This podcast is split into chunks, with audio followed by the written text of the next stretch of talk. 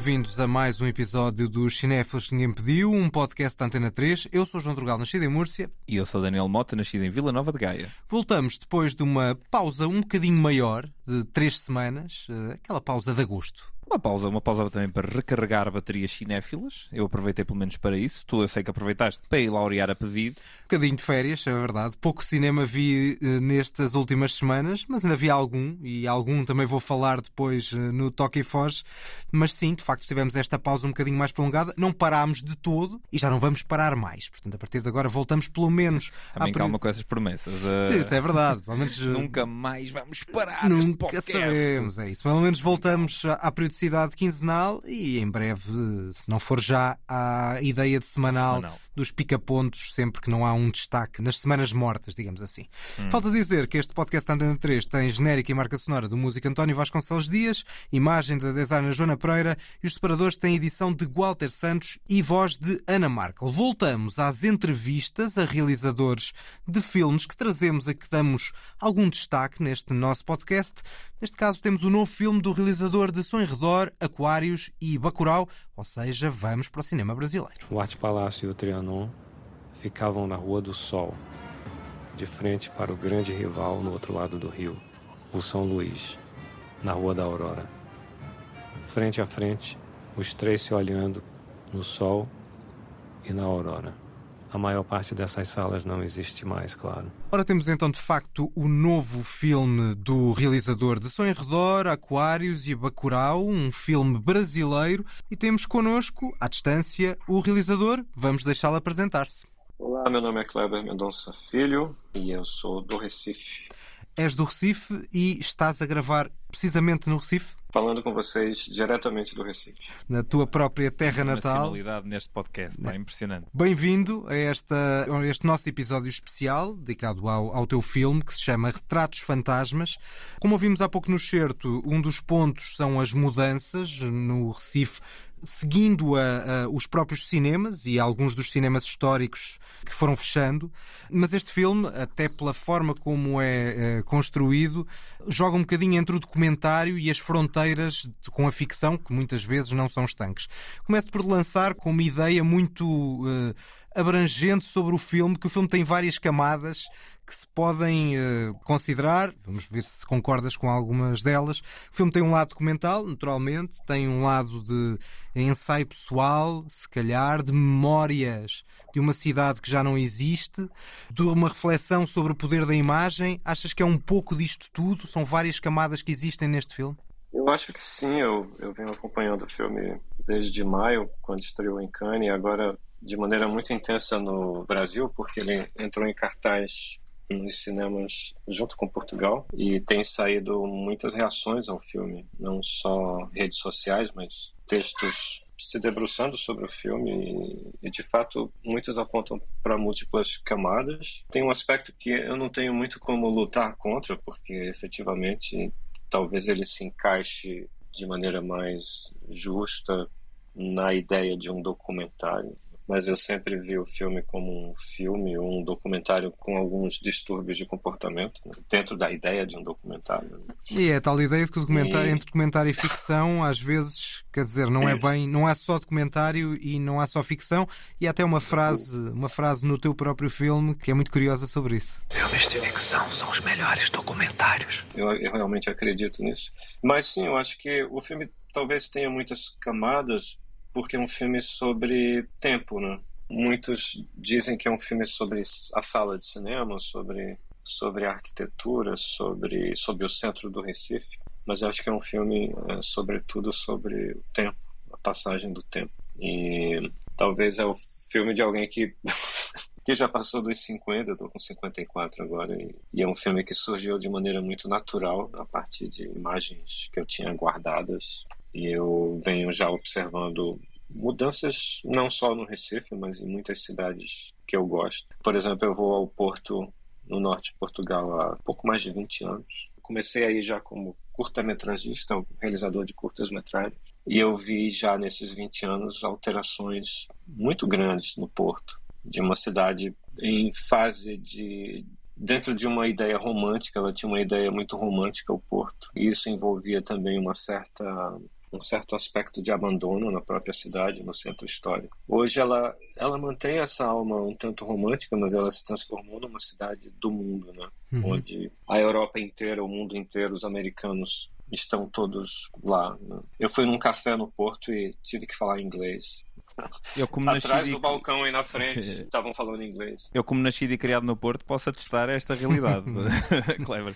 Porque eu também observei essa mudança e essa, pronto, essa, essa, essa, mudança orgânica na própria cidade. E a verdade é que a forma como nós nos relacionamos com o espaço e como o tempo nos faz relacionar com os espaços também é uma das coisas que o filme mais fala. Eu achei curioso que vi algumas pessoas a falar sobre. achavam que o filme ia ser sobre salas de cinema ou ia ser sobre ir ao cinema ou o estado do cinema e depois estranharam ter uma primeira parte que é basicamente focada no teu espaço, ou seja, no primeiro espaço que conheces e no primeiro espaço que habitas sempre antes sequer de ir à sala. Mas a verdade é que também nesse espaço, imagino que tenhas consumido um sem fim de filmes. Portanto, eu acho que aquela primeira casa não só está ali para dar uma perspectiva, quase uma espécie de, de vamos alargando a noção que temos do espaço que habitaste, do, do Recife, em círculos, né? começamos no círculo mais pequeno e vamos alargando. Uh, mas imagino que ali também tenhas visto imensos filmes e que e com as janelas daquela casa também todas elas eram filmes diferentes que vias todos os dias. Com personagens como Nico, o cachorro, por exemplo, uhum. que já está sendo muito debatido. já existem discussões em torno da presença de Nico no filme, que eu acho maravilhoso isso. Né? Uma vez que o filme é lançado, as pessoas começam a discutir o filme. Sim. Mas sim, eu acho que você está certo. A ideia da casa, eu acho que qualquer pessoa pode se relacionar, dos britânicos aos australianos. Em Portugal, eu tenho certeza que a ideia da casa é muito simples e muito clara no filme. Até... É um espaço íntimo que, que depois o filme expande para a própria cidade e para a ideia do cinema e do convívio coletivo. Né?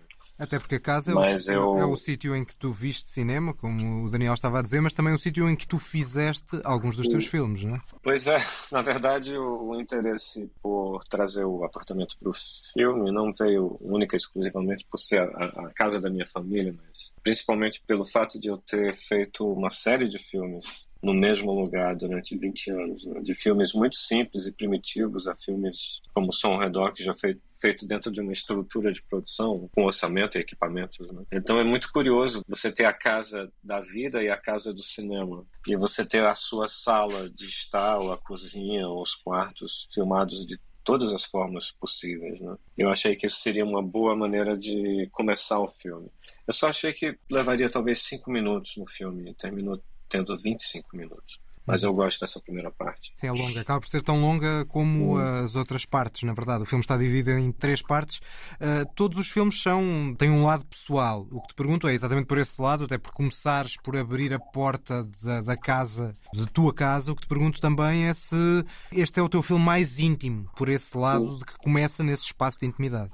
Eu entendo totalmente a percepção de que esse talvez seja meu filme mais íntimo, mas de fato eu não conseguiria afirmar isso, porque eu acho que os outros são filmes muito íntimos também. Talvez os outros escondam naturalmente aspectos de intimidade pelo fato de terem atores e atrizes e efeitos especiais e, e setups de câmera e, e, gruas e coisas assim. Mas uh, são filmes íntimos. O Aquarius é um filme muito pessoal, né? que de certa forma volta à figura da minha mãe que está muito presente nesse, né, de forma uhum. muito evidente. O som ao redor eu filmei na minha casa, né, uma parte do som ao redor eu filmei naquele apartamento. Então a minha sensação não é não é de que esse é o meu filme mais íntimo, mas eu entendo perfeitamente que essa seja a interpretação na rua. Tu referiste vários filmes eh, da, da tua filmografia, Som ao Redor, o Aquários. Não referiste o Bacurau, o Bacurau também não faz parte da... não é referido neste vamos lhe chamar de comentário só para facilitar um bocadinho a compreensão. Isso não acontece apenas e só porque é um filme bastante diferente, afastado da realidade urbana de Recife? Eu talvez pudesse ter citado Bacurau, inclusive aqui no escritório onde tem algumas imagens. Eu acho que Bacurau pode ser visto no, quando eu apareço na frente do computador. A espaçonave de, de Bacurau pode ser vista atrás no chão, mas, mas é uma participação muito singela do filme. Eu é um acredito cameo. que sim, é um cameo, exatamente. no lado direito é um easter egg. Uhum. Mas eu acho que o, o Bacurau ele não está no filme porque de fato a presença urbana que faz parte da maneira como eu narro o Retrato dos Fantasmas no, o filme não faz parte disso. Eu poderia ter, por exemplo, citado Bacurau. Na... Tem um, uma área do centro da cidade onde eu, eu e Juliano nós escrevemos a abertura original de Bacurau que seria filmada lá, mas a gente terminou não filmando. Então tem é como se tivesse essa atração magnética de filmar o centro do Recife de alguma forma. Mas essa é a primeira vez que alguém me pergunta da ausência de Bacurau no Retratos Fantasmas. É, porque era... Obrigado. Fomos muito fãs do, do filme, por isso é que estamos a perguntar. Sim, é isso, é isso. Mas percebia, porque lá está, quer dizer, é um, uh, neste caso estamos a falar de um cenário urbano, o Bacurau é um, um western mais distópico, que na verdade não é tão distópico, porque tem um simbolismo muito grande com a realidade brasileira, mas Exato. tem do ponto de vista de cenários uma realidade completamente diferente. Portanto... Por exemplo, aqui no, no escritório tem a cabeça de um dos estrangeiros, ela está guardada aqui na, na, prateleira. Poderia ter mostrado isso. Certo. Por haver elementos da tua própria casa, quando nós às vezes vemos num filme cartazes ou pósteres no cenário que é criado para o filme como personagens de ficção, podemos ter alguma ideia se aqueles eh, cartazes ou aqueles filmes fazem parte das influências do realizador. No teu caso, a partir do momento que o cenário é o teu cenário e é a tua própria casa, no início, presumo que filmes como In the Mood for Love ou, ou o Cycle façam parte da tua cinefilia, não é? Sempre fizeram e, na verdade, eu revi o In the Mood. Aquela imagem é de 2000 e eu tinha comprado aquele cartaz na, na França, em Cannes, numa feira de cartazes. E o Psycho eu, é um cartaz que eu comprei no início dos anos 90, nos Estados Unidos. E é um grande filme. E, e é muito curioso porque tem as imagens de Janet Lee na praia de Boa Viagem, que fica mais ou menos a 250 metros da nossa casa. E aí, dois minutos depois, ela aparece na minha casa, 30 anos depois, num cartaz de Hitchcock. Então tem essas coincidências maravilhosas que fazem parte da ideia de arquivo. Né? A cidade se transforma a cada ano, isso é certo. Um cinema pode ser um espaço de gentilezas. O cinema como uma igreja. Cinemas que morreram e que voltaram como templos. Sabes que aqui em Portugal, eu curioso estava a ver o filme, estava a ver aquele momento em que ligas uma, uma transformação de um dos cinemas num, numa igreja evangélica. Aqui em Portugal, e na verdade não muito longe de, de minha casa, há também um cinema, que era o Cinema uh, Império, que foi transformado numa igreja evangélica, aqui em Lisboa, e que também tem na, na porta escrito em letras gigantes Neon Jesus Cristo é o Senhor. Então eu estava a ver o, o, o teu filme e a pensar, isto podia ser feito um mesmíssimo filme uh, sobre Lisboa e provavelmente sobre sei lá quantas cidades, com estas alterações de, de espaço culturais. Essa, esse momento no filme é dos poucos em que eu senti que estavas a colocar uma, uma, uma, opinião, digamos assim, negativa acerca do que aconteceu, porque durante todo o resto do filme, uma coisa que eu, que eu apreciei é que tu não olhas para as alterações nas cidades como uma coisa negativa. Olhas de uma forma muito, muito livre, que é isto é natural acontecer, é biológico, as cidades simplesmente vão alterando e temos que perceber o que tirar disso. Nesse momento aí eu, eu senti uma crítica, mas se calhar é só porque esse é o meu ponto de vista. É curioso porque quando eu escrevi o texto, eu, eu não pensei em crítica, até porque eu acompanhei os últimos momentos do, do Eldorado e do Albatroz eu me perguntava como é que eles ainda estariam abertos. Como é que conseguiam sobreviver, Mas, né? Ni, não, ninguém, não eram mais frequentados. Ou quando eram frequentados, não era realmente para ver filme, eram casais que estavam lá para ficar juntos. E eu entendi completamente a, a transformação. Né? Obviamente que eles poderiam ter virado supermercado ou qualquer outra coisa, mas viraram igrejas. Né? As igrejas elas me deram algum tipo de consolação, porque como eu falei no filme, elas não alteraram o lugar. O lugar continuou sendo exatamente o cinema, com mínimas alterações. Por exemplo, eles pintaram a tela, ok, crime, é, mas era a mesma tela. Sim, sim. É, as cadeiras eram as mesmas, o espaço era o mesmo, nenhuma reforma, nenhuma alteração. Eu consegui visitar durante muitos anos, eu levava amigos ou amigas. É um pouco como um zumbi, é, hum. o cinema permanecia lá. Isso me lembrou, muitos anos depois eu fui visitar Los Angeles e tem lá na Downtown Los Angeles, tem a maior coleção de cinemas mortos que eu já vi. Porque normalmente um cinema ele, ele é transformado numa outra coisa. Em Los Angeles você tem uma coleção de cinemas e eles estão todos fechados. Alguns de fato viraram Igreja Universal, inclusive, e um, dois uns shoppings de joias. Mas em geral, os cinemas de Downtown LA estão todos fechados. Isso é uma coisa muito curiosa. Fechados sem ter um substituto, é isso? Com um, um cadeado corrente na, na, porta. E existe um tour também, que inclusive está acontecendo muito no Recife, quando eu já estava profundamente envolvido com esse filme. Eu fiz um tour no nosso festival Janela Internacional de Cinema, fizemos um tour arqueológico pelo centro. E eu sei que em Los Angeles também tem visitas guiadas a, aos cinemas de Downtown LA na verdade continua a ser espaços de adoração, né? Só que a adoração é outro tipo de, digamos, de, de, religião. Nós é que somos desta religião do cinema. Deixa eu acrescentar uma coisa, como eu falo no filme, nos anos 70 eu era criança, eu fui ver uma Paixão de Cristo na, na Páscoa, e essa Paixão de Cristo era brasileira e com Fernanda Montenegro. E ali ele virava igreja, né? Porque as pessoas muito devotas, elas estavam no cinema vendo a Paixão de Cristo e elas se ajoelhavam e elas levantavam os braços e era um ritual muito católico.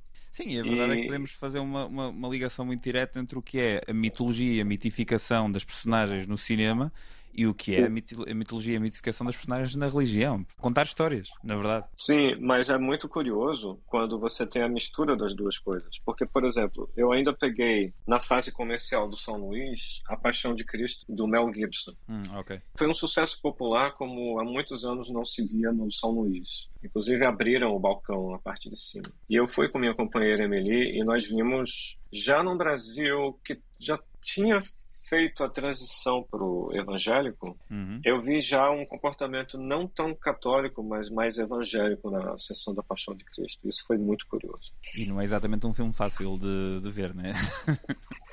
Não, mas a violência do filme ela foi interpretada como algo extrema, extremamente passional e, e real dentro do que Jesus Cristo sofreu quase empoderador, né? No contexto é Isso. é quase empoderador. Acerca do, de, deste Retratos Fantasma, e voltando aqui a conversa um bocadinho ao, ao, filme, há, uma coisa, há duas coisas que eu te queria perguntar sobre a parte sonora. Uma é a parte musical e outra é a parte mesmo sonora.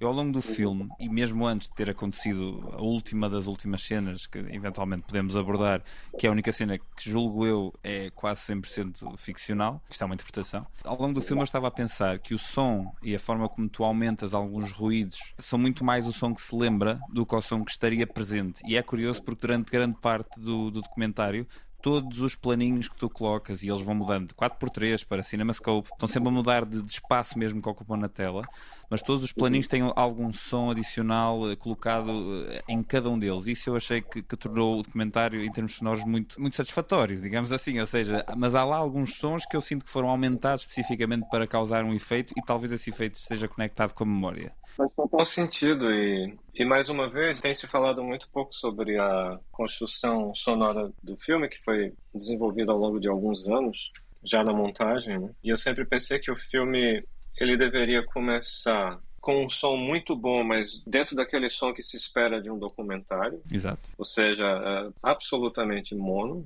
canal central atrás da tela. Quando eu vou para a cidade, ele ele abre os seis canais, ele se torna um som muito presente. Só que a partir dali ele começa a ter o comportamento do som de um filme muito grande. Eu não diria um filme hollywoodiano, mas um filme grande. Ele, ele, ele é hiperrealista e ele é muito presente e coisas que talvez num outro documentário ou num outro filme ensaio não teria um som, mas ali tem um som muito pronunciado. Hum. E ele também se torna muito impressionista. Né? São sons que, na verdade, vêm mais da minha cabeça e eu estou transpondo para a construção sonora do filme. A sequência do Veneza é como se eu. Eu falei para o Matheus e para o Ricardo Kutz, que fez a mixagem, é como se a gente estivesse entrando. Hum naquela sequência de Aliens do James Cameron, onde existem toda uma forma orgânica ali dentro. É assim que eu vejo o Veneza, né? O Veneza ele, ele continua vivo, mas ele está ele tá com um hospedeiro nele. E alguns sons são um, tais. Um organismo hospedeiro. Refletem esse lado, um certo lado fantasmagórico, não é? Na digitalização dessas imagens aconteceu uma coisa estranha. A imagem da marquise, guardada durante tanto tempo, começou a sofrer uma mutação digital.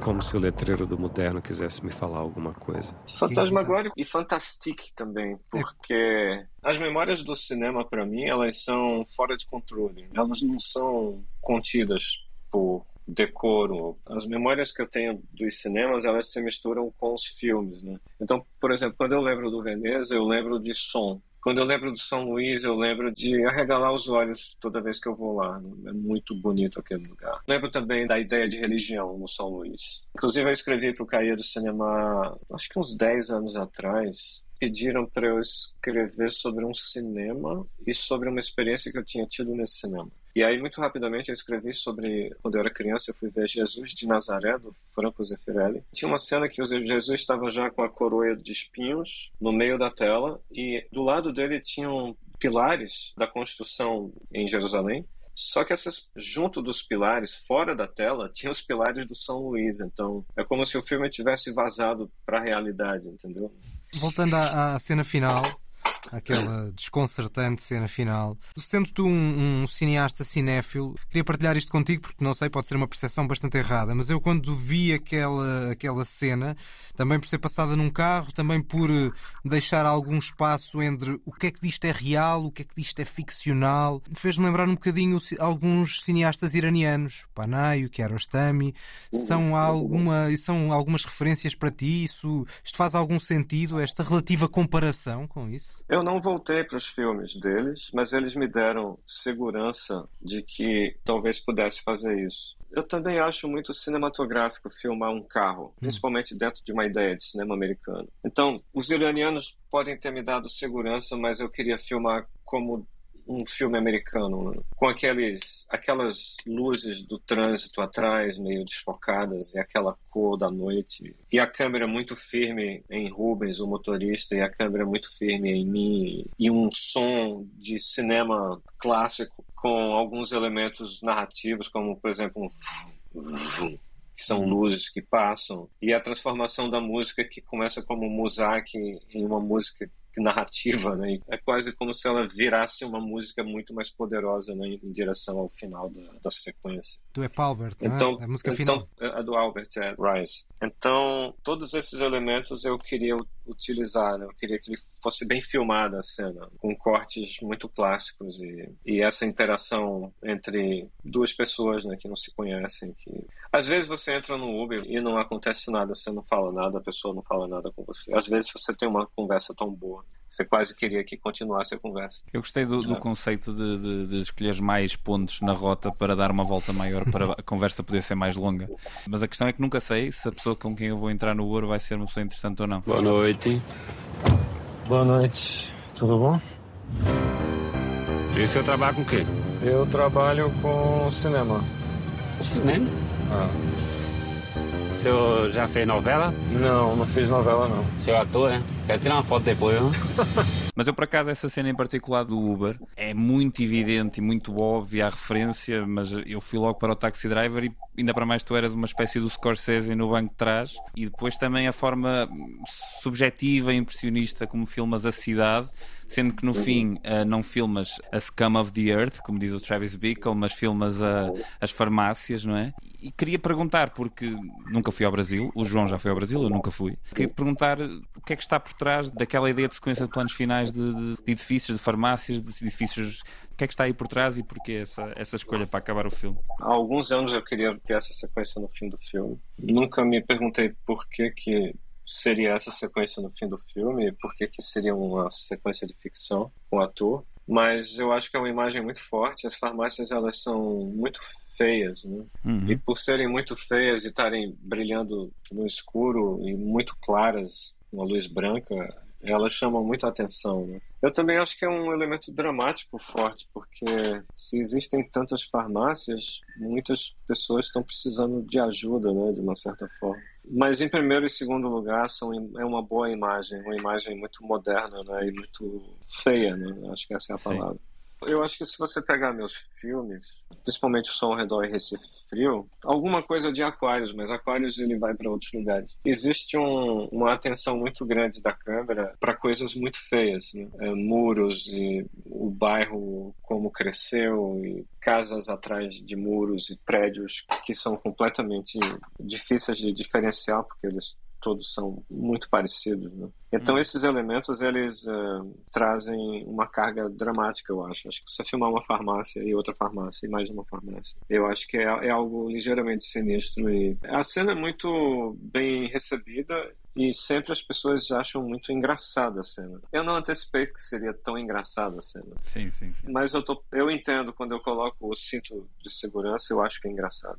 Da minha parte, deixa-me só passar do final para o início do filme. Há pouco falaste do cão Nico e de alguma polémica com a forma como o cão está lá. Eu ia te perguntar de outro animal, porque a uma dada altura, na parte inicial, mandas ali uma boca aos gatos se não houve aí nenhumas críticas ou algum cancelamento por causa disso. Poxa, eu, eu, eu vi alguma coisa no Twitter, mas eu adoro gato.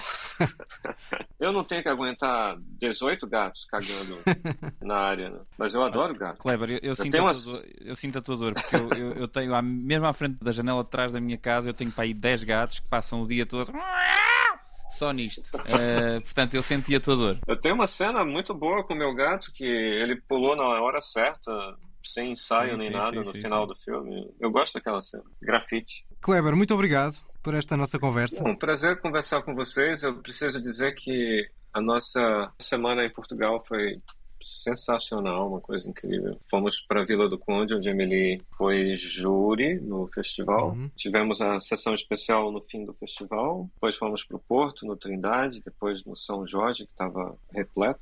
Foi muito especial, muito público português, muito público brasileiro. O filme pareceu ser muito bem compreendido e é muito bom ter falado com vocês também. Muito obrigado. Muito bem, muito obrigado. Nós agora vamos continuar a falar do teu filme, mas como fazemos sempre, já sem a tua presença, que é para estarmos mais à vontade.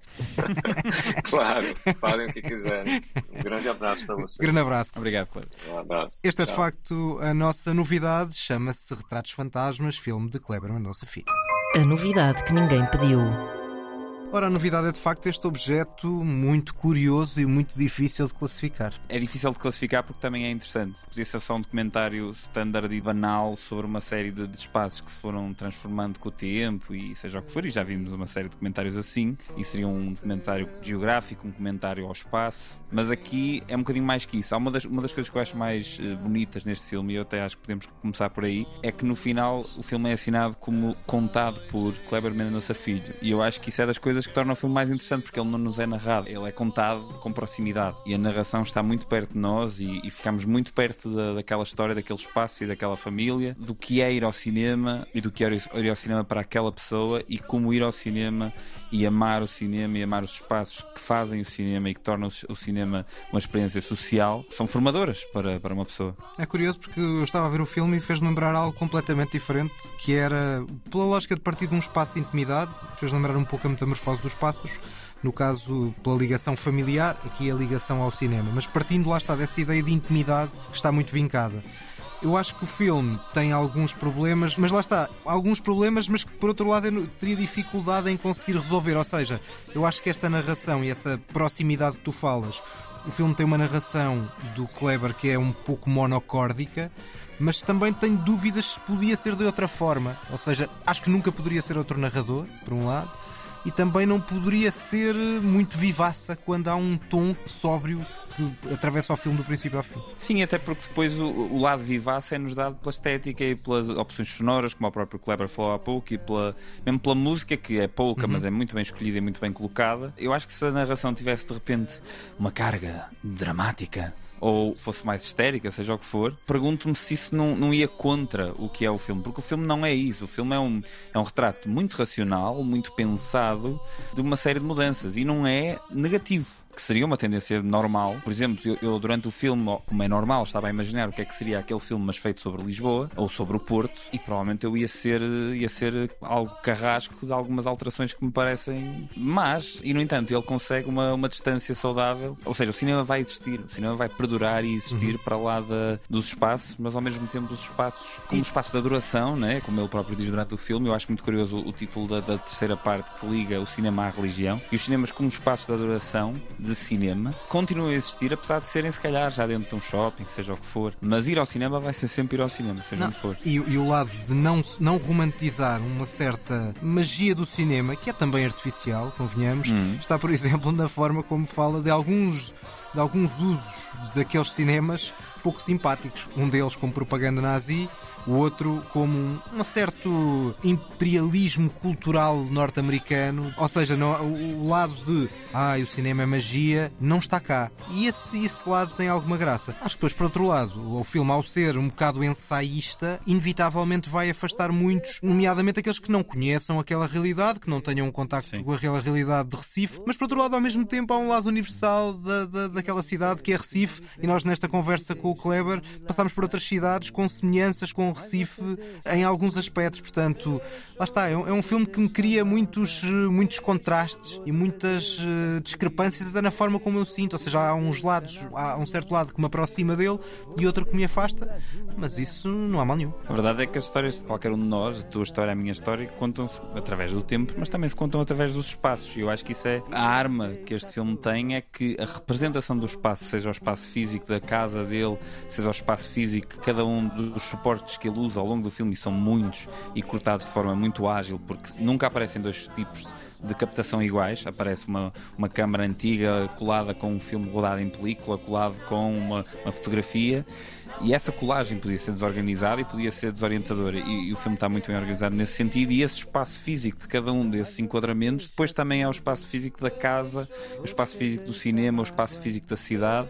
E ele é um realizador que claramente gosta de explorar o espaço. Noutra entrevista, não na nossa, mas noutra entrevista eu vi que ele em tempos quereria ser arquiteto e acho que isso depois acaba por se sentir no, no filme. E acho que todos os realizadores, de certo modo, são arquitetos histórias. Uh, e ele aqui é, é- é quase um arqueólogo barra arquiteto. E, e a forma como uh, os filmes uh, nas fotos uh, antigas comentam quase o que está a acontecer, eu acho que tem detalhes deliciosos. Sendo que o filme a mim perdeu-me um pouco. Eu acho que perde um bocadinho de gás ali na segunda parte, antes de entrar no terceiro ato. Pois para mim perde na Vamos primeira. E até quando o próprio Kleber dizia que aquilo era para ter 5 minutos e depois acaba por ter eh, 25 e para mim se calhar devia ser mais curto. A primeira parte. Mas portanto, eu precisei disso porque eu não sento, se calhar, tão conhecedor de. Lá está, eu nunca fui ao Brasil, tu já foste. E eu, se calhar, precisei mais desse início que tu para entrar na cidade, na cultura, no... em tudo aquilo do que tu. mas aquilo é um espaço não muito mais pessoal. é? Um espaço muito mais, muito mais pessoal. Quando estás a apresentar uma cidade a alguém, não, não apresentas a, a Lisboa a toda a gente, apresentas Claro, é a a tua. tua visão. E ele está a apresentar o Recife dele. Ok, se eu Certo. fosse lá, havia uma coisa completamente diferente, mas eu queria conhecer o Recife dele. Eu queria conhecê-lo a ele através do- da forma como ele conhece o sítio dele. Uhum. E foi isso que me interessou na primeira parte. Quando começou a ser uma coisa mais. Há ali um momento ou outro que resvala um bocado para documento histórico. E isso eu achei menos. me agarrou menos ao, ao filme. Não gostaste do Depois no mítico final, dá a projecionista? volta. Ah, pá, sim, claro, mas isso, é, mas isso é um detalhe extremamente pessoal e que tanto eu como tu adorávamos ter conhecido um projecionista Certo. que se queixasse que viu durante quatro meses o, o poderoso chefão, não é? o padrinho, exatamente. Sempre aquele nome emblemático do padrinho em- no, no Brasil. É incrível. Ahm, dizia de facto que este é um objeto curioso, difícil de classificar, mas nós vamos ter que o classificar de alguma maneira, porque é o que fazemos sempre aqui no podcast. Então, a nível de classificação de um objeto transgressor, que é Experimental. inovador, é experimental experimental. e muito pessoal. E é assim, nós os dois estamos em pontos diferentes em relação à cena final. Ah, eu acho que tu achaste brilhante, etc. Eu Não, achei a cena final. Eu cena achei muito final- engraçado. Pois, eu não achei muito engraçado, ou seja, no sentido de não ter achado piada. Mas eu acho que o filme sem a cena final tinha-me aborrecido, talvez um pouco mais. Porém, eu acho que a cena final tinha uma forma de ter sido feita, no meu ponto de vista, que talvez pudesse ter tornado a cena um bocadinho mais interessante, porque eu mal percebi Mais que a, cena, é? que a cena era ficcionada, eu desliguei um pouco. Percebo, Porque eu estava até aí dentro de um, de um espaço, apesar de perceber vários detalhes que eram ficcionados, mas o plano frontal do condutor do Logo no início da sequência, tirou-me um pouco da cena. Eu, eu, se tivesse sido eu a fazer, teria colocado a coisa mais do ponto de vista do, do Kleber, se calhar só a ver o, o, o ombro do, do condutor e só mais tarde ia para o plano da frente de género. Ok, lentamente vocês estão a perceber que neste momento é ficção. Mas isto é tudo uma. Quem conta um conto, né? Faz o que lhe apetece. Posto Ah, isto. Portanto, posto isto, e desculpa este momento de divagação, tinha só que dizer isto acerca da cena final. Posto isto, eu vou dar um, um 8 em 10. Pronto, eu vou dar um 7 em 10, portanto, fica com um 7,5 em 10, uma nota. É uma boa média. Sim, sim, e acho que é um filme que desde que eu vi e não vi há muito tempo, portanto, estamos a gravar esta, este episódio no dia a seguir a termos visto ambos o filme, e acho que é um filme que cresceu e que ficou comigo. Portanto, se calhar se eu, se eu desse nota daqui a uns tempos, se calhar a nota ainda, ainda, vai subindo. Ainda vai subindo aos poucos. Mas pronto, fica com esta média de 7,5 em 10. Já tivemos aqui eh, convidados em que depois falamos do filme e a nota é bastante mais baixa. Sim, neste sim, caso, sim, sim. Não, não, não, não foi o caso deste. Gosto. Bom, seguimos Ele depois. Podia ter ficado o Kleber. Exatamente, claro que sim, claro que sim. Depois da entrevista e da análise ao filme, não temos lista nestes episódios e seguimos para as notas finais. O Toca e Foge que ninguém pediu. Temos duas notas cada um e começamos com cinema espetacular trazido por Daniel Mota. Olha, João, isso de começares a, a dar logo opiniões, nem sequer, nem sequer me deixaste falar, acho indecente. Tu é que me Olha, apresentaste isso de uma forma extraordinária. Se eu te disser os nomes de Harold P. Warren, diz-te alguma coisa? Nada. E Cláudio Fragasso. Cláudio Fragasso e é bom se nome, eu te pelo menos. disser Tom Neyman? Também não. É suposto dizer Isso. não, não é? E se eu te disser Torgo? Também não. E se eu te disser Michael Paul Stephenson? Também não. Pronto. Quem são Esta- estes cinco? esta- estes nomes que eu tive para aqui a tirar para o ar, os dois primeiros eram os realizadores de dois filmes que eu vi recentemente em férias, numas sessões que eu gosto de chamar O Melhor da Trampa. Ah, e o, o primeiro dos filmes é de 1966 e chama-se Manos, The Hands of Fate, ou seja, este título trazido para português ia se chamar Mãos, as Mãos do Destino. E o outro chama-se Troll 2, que o título em português é O Terror da Floresta. Eu podia fazer um episódio inteiro sobre cada um destes filmes. Vou-vos poupar a isso. Talvez no futuro possamos fazer umas sessões de melhor da trampa, mas, Mas gosto, gosto desse garantir- nome. Guarda. Posso-vos garantir que isto são 2 horas e 45 minutos do mais desconcertante que vocês podem ver na vossa vida. Juntando os dois, não é? Juntando os dois, é um 2 horas excelente double 45. feature, apesar dos filmes não terem absolutamente nada a ver um com o outro. Os dois querem ser filmes de terror, os dois não são filmes de terror. No Manos, por exemplo, a nível sonoro, temos apenas vozes e música, porque não houve captação de som na altura. E no Troll temos um filme mais bem feito, com mais qualidade de produção, mas um argumento que foi escrito por um realizador, o tal Cláudio Fragasso, que não falava uma palavra de inglês. E ele escreveu o argumento em inglês e quando os atores disseram, pá, se calhar vamos mudar aqui os diálogos para isto parecer um pouco mais... Ele disse, não, não, não, isso é para ser lido como está. Pronto, o que é que acontece? Os dois filmes têm uma mitologia infinita. No caso do Troll 2, do Terror da Floresta, existe inclusive um documentário feito sobre ele pelo filho por isso é que eu disse há pouco o nome do Michael Paul Stephenson, chamado Best Worst Movie, um documentário que, por exemplo, passou cá em Portugal no Motel X. Estes filmes depois inspiram uma- um, um seguimento de culto que nunca mais acaba. E são filmes, meus amigos, do melhor que já cá falamos. Que dão a volta, não é? Dão completamente a volta. Então, Human, Humanos é uma experiência em que eu, a dada altura, senti que o meu cérebro estava-se a dissociar do meu corpo. Eu estava-me a ver de fora, com a música que está toda disponível no Spotify. Malta, por favor, vão pesquisar a música de Humanos. E a dada altura, no Troll, eu estou de um para o outro porque eu fico muito entusiasmado a falar deste- destes dois filmes. E a dada altura, no Troll, os Trolls são vencidos pelo poder de um hambúrguer. Quer dizer, o fator surrealista podia ser uma coisa de intelectual. Isso ou o facto do filme ser essencialmente propaganda anti-vegetariana. Ah, depois de termos um filme em que alguém mandou boca ao gatos, agora temos propaganda anti-vegetariana. Deve- Meus amigos, Bom. Troll 2, Manos da Hands of Fate. Vamos Por perder. favor, vão verificar. Vamos perder seguidores. Ou ganhar. Bom, depois destes dois filmes que dão a volta, vamos para um filme que eu considero bastante interessante, ao contrário de Daniel Mota, portanto vamos chocar aqui um pouco, que vi nas últimas semanas, que não passou pelos cinemas, de um realizador que eu acho que tem sempre um patamar mínimo de qualidade, que é o James Gray. É, Ahm, este filme é o mínimo. não, não é. não é.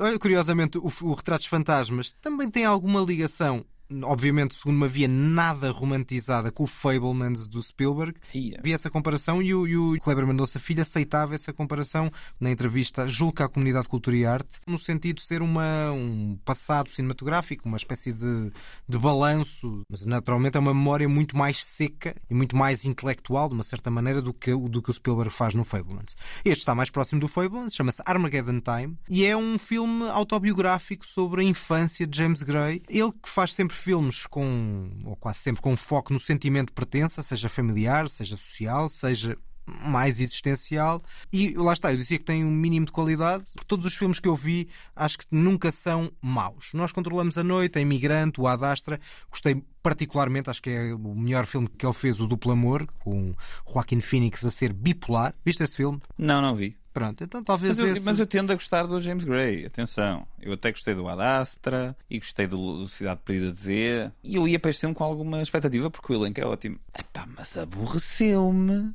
Acho que o filme não é um filme daqueles entusiasmante, ultra entusiasmante. É um filme que vai acrescentando pequeninas camadas em que acompanhamos este miúdo, um garoto que já tinha, já tinha aparecido no filme, belíssimo filme chamado Sempre o Diabo, de António Campos. Já vais falar dele daqui a bocadinho, portanto já, Sim, já sim, temos sim. aqui uma ligação. Mas eu acho que o filme é muito criterioso na forma como constrói esta personalidade, esta construção adolescente, com pequenos contributos do grande Anthony Hopkins também, da Anne Hathaway, do Jeremy Strong, mais conhecido recentemente por ser o Kendall de, de Succession. É um filme que arde enlumbrando, admito que em demasia em algumas alturas, mas olha que eu também não sou a pessoa mais paciente para aqueles filmes que às vezes ardem em demasia enlumbrando. E senti eh, esta, este coming of age. No fundo, entrei na cabeça daquele miúdo. Muitas vezes tenho trazido aqui filmes que não são obras-primas, mas que valem a pena ver e em que conseguimos sempre aprender alguma coisa. E acho que sacamos sempre alguma coisa do James Gray, nomeadamente desta conexão a várias camadas, seja lá está, como dizia há pouco, seja familiar, seja social, seja existencial e que lá está sendo uma construção do próprio realizador, tinha que ter passado pelos cinemas. Infelizmente voltou a ficar-se pelo streaming. Eu não me vou alongar muito a dizer mal do filme, até porque acho que é uma perda de tempo estar a dizer mal de filmes que, pronto, têm qualidades. Eu acho que o filme tem qualidades. Simplesmente, como eu já disse, aborreceu-me de morte. Não consegui de todo sentir o que tu sentiste e eu achei o miúdo um ator terrível. Até nisso discordamos, porque eu já tinha gostado do miúdo no, no filme do António Campos e voltei a gostar dele aqui. Eu acho que ele tem um ar assim muito apático, mas isso é fruto também da própria personalidade daquele miúdo. Eu acho que não é falta de talento daquele jovem. Acho que é o que é pedido da personagem tem a ver com a Talvez, direção talvez, de atores talvez. do próprio James Gray. James Gray se calhar era assim. Era um miúdo. Era um panhoinha. É, Estás a dizer que James Gray era um panhoinha. Ah, se calhar era, então. E ele próprio estava a ir buscar o que era e a memória que ele tem do próprio miúdo que ele era. E quem sou eu para dizer o contrário? E posto isto, lá está. Voltamos a António Campos e segues tu com uma minissérie. É verdade. João, se eu te perguntar por um documentário true crime, eu não faço ideia se és admirador ou consumidor do género, se eu te perguntar por um, qual é que te vais lembrar? Não está a vir assim nada à cabeça. Este género, eh, recentemente, basicamente suplantou e, e substituiu o género do drama de tribunal, que nos anos 90 era tão popular e hoje em dia já quase não existem grandes séries ou filmes ou documentários em torno disso, mas muito mais acerca do, do chamado true crime. Não sei muito bem como fazer a tradução disto para português. Eu não, não estou muito familiarizado com esse tema. Isso é, isso é uma espécie de, sei lá, o Mindhunter do Fincher. É, pode Mindhunter, nisso? não, porque esse é mais um procedural, digamos assim.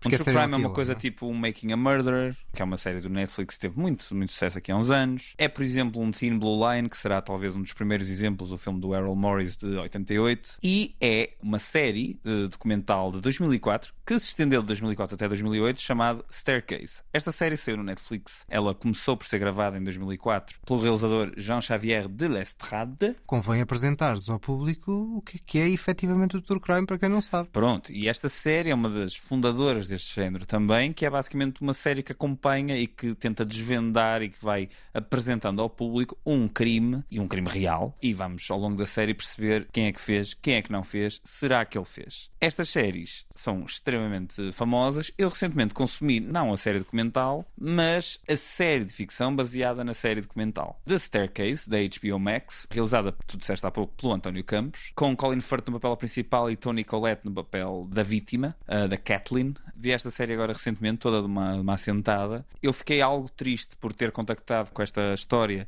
através dessa série e não através da série documental, porque me parece que a série documental é mais inovadora dentro do que é um documentário de true crime. Eu não vou dizer o que é que acontece ou o que é que deixa de acontecer, porque a, a piada de conhecer esta história é perceber o quão intrincada e inexplicável a dada altura ela se torna, mas aconselho a todos, se quiserem conhecer este caso, se quiserem saber mais sobre quem era Michael Peterson e o que é que aconteceu naquela casa naquele dia, aconselho a todos a ir verem a série que eu não vi, que é a série documental, porque esta série da HBO Max não é um grande exemplo de televisão. Até o quarto episódio eu acho que a série é bastante boa. Depois, os últimos quatro episódios são um desastre de construção, de edição, de, de cenas a mais, de, de gordura por todo lado. A série podia ter perfeitamente seis episódios e ser muito mais condensada e muito mais interessante. Vale-nos um Colin Firth, que é um super ator e que aqui faz uma construção de personagem brilhante, e uma Toni Collette, que também é sempre, sempre interessante. E vale também, se virem esta série em vez de ver o True Crime, não recomendo, irem procurar uma entrevista do Michael Peterson real, que ele deu à Variety, onde ele diz coisas inacreditáveis, nomeadamente. Epá, eu fiquei um bocado triste do ator que foi escolhido para fazer de mim ser o Colin Firth. Porque não um Brad Pitt? Pronto, é este tipo de personagem que estamos aqui a falar. Muito bem. Fecho com cor, ou com a cor no cinema, com este livro que tenho aqui na mão, que eh, no fundo, e eu estou aqui a folheá-lo para se ouvir aqui o barulho, mesmo para mostrar que tenho mesmo aqui, a João, gente saber que está aqui. ao público. Não mostro, mas pelo menos ouve-se o som das que páginas. folheia. das Ninguém sabe páginas. se ele lê, mas ele E é- folheia, folheia. Se o conteúdo não fosse muito bom, o artwork do livro é, é ótimo e convém que seja. Se estamos a falar de um pormenor estético do filme, a cor não é só uma questão estética, obviamente também uma questão narrativa e muitas vezes isso está, isso está presente neste próprio livro. Obviamente, o livro também tinha que fazer jus a isso. O livro chama-se Colors of Film e de facto fala sobre a evolução da cor no cinema. Está dividido em quatro capítulos, das experiências primordiais ao digital, são as duas pontas, passando obviamente pelo esplendor do Technicolor. Tem 50 filmes, aliás, o próprio subtítulo do filme é The Story of Cinema in 50 Palettes. Nós temos de facto aqui, desde o início, os primórdios, desde o pintado ainda de um filme considerado a preto e branco como Intolerância, ou as variações do Feiticeiro de Oz, aos mais recentes La La Land ou Enter the Void, passando pelos grandes musicais, pelos neo-noirs, pelo Blue Velvet, ou seja, filmes em que a parte cromática é muito importante, uma forma cronológica em que vamos seguindo, no fundo, a evolução da cor, não só, lá está, dizia, não só a importância estética, mas também o simbolismo narrativo. E ao ler algumas destas referências a certos filmes, eh, fiquei com muita vontade de rever o filme e vê-lo por esse prisma. Vou dar um exemplo: o Vértigo do Hitchcock e o papel do verde, da cor verde, ao longo do filme. É apenas um exemplo que está aqui presente em como a cor pode ter um significado narrativo. Eh, Eu não vou explicá-lo nada para não estar a revelar para quem não viu o Vertigo, mas lá está. Acho que vale muito a pena este livro. Não existe em português, infelizmente. Eu comprei-o em, em inglês. Preferia que houvesse, até porque o livro é muito eh, detalhado e muito pormenorizado em alguns momentos com inglês que nem sempre é fácil de acompanhar, mas vale muito a pena. Portanto, se puderem passar por ele, chama-se Colors of Film, The Story of Cinema in 50 Palettes. Só é pena a capa do livro, Vai, João, vai, João. porque é o Grande Budapeste Hotel do Wes Anderson. Lá está.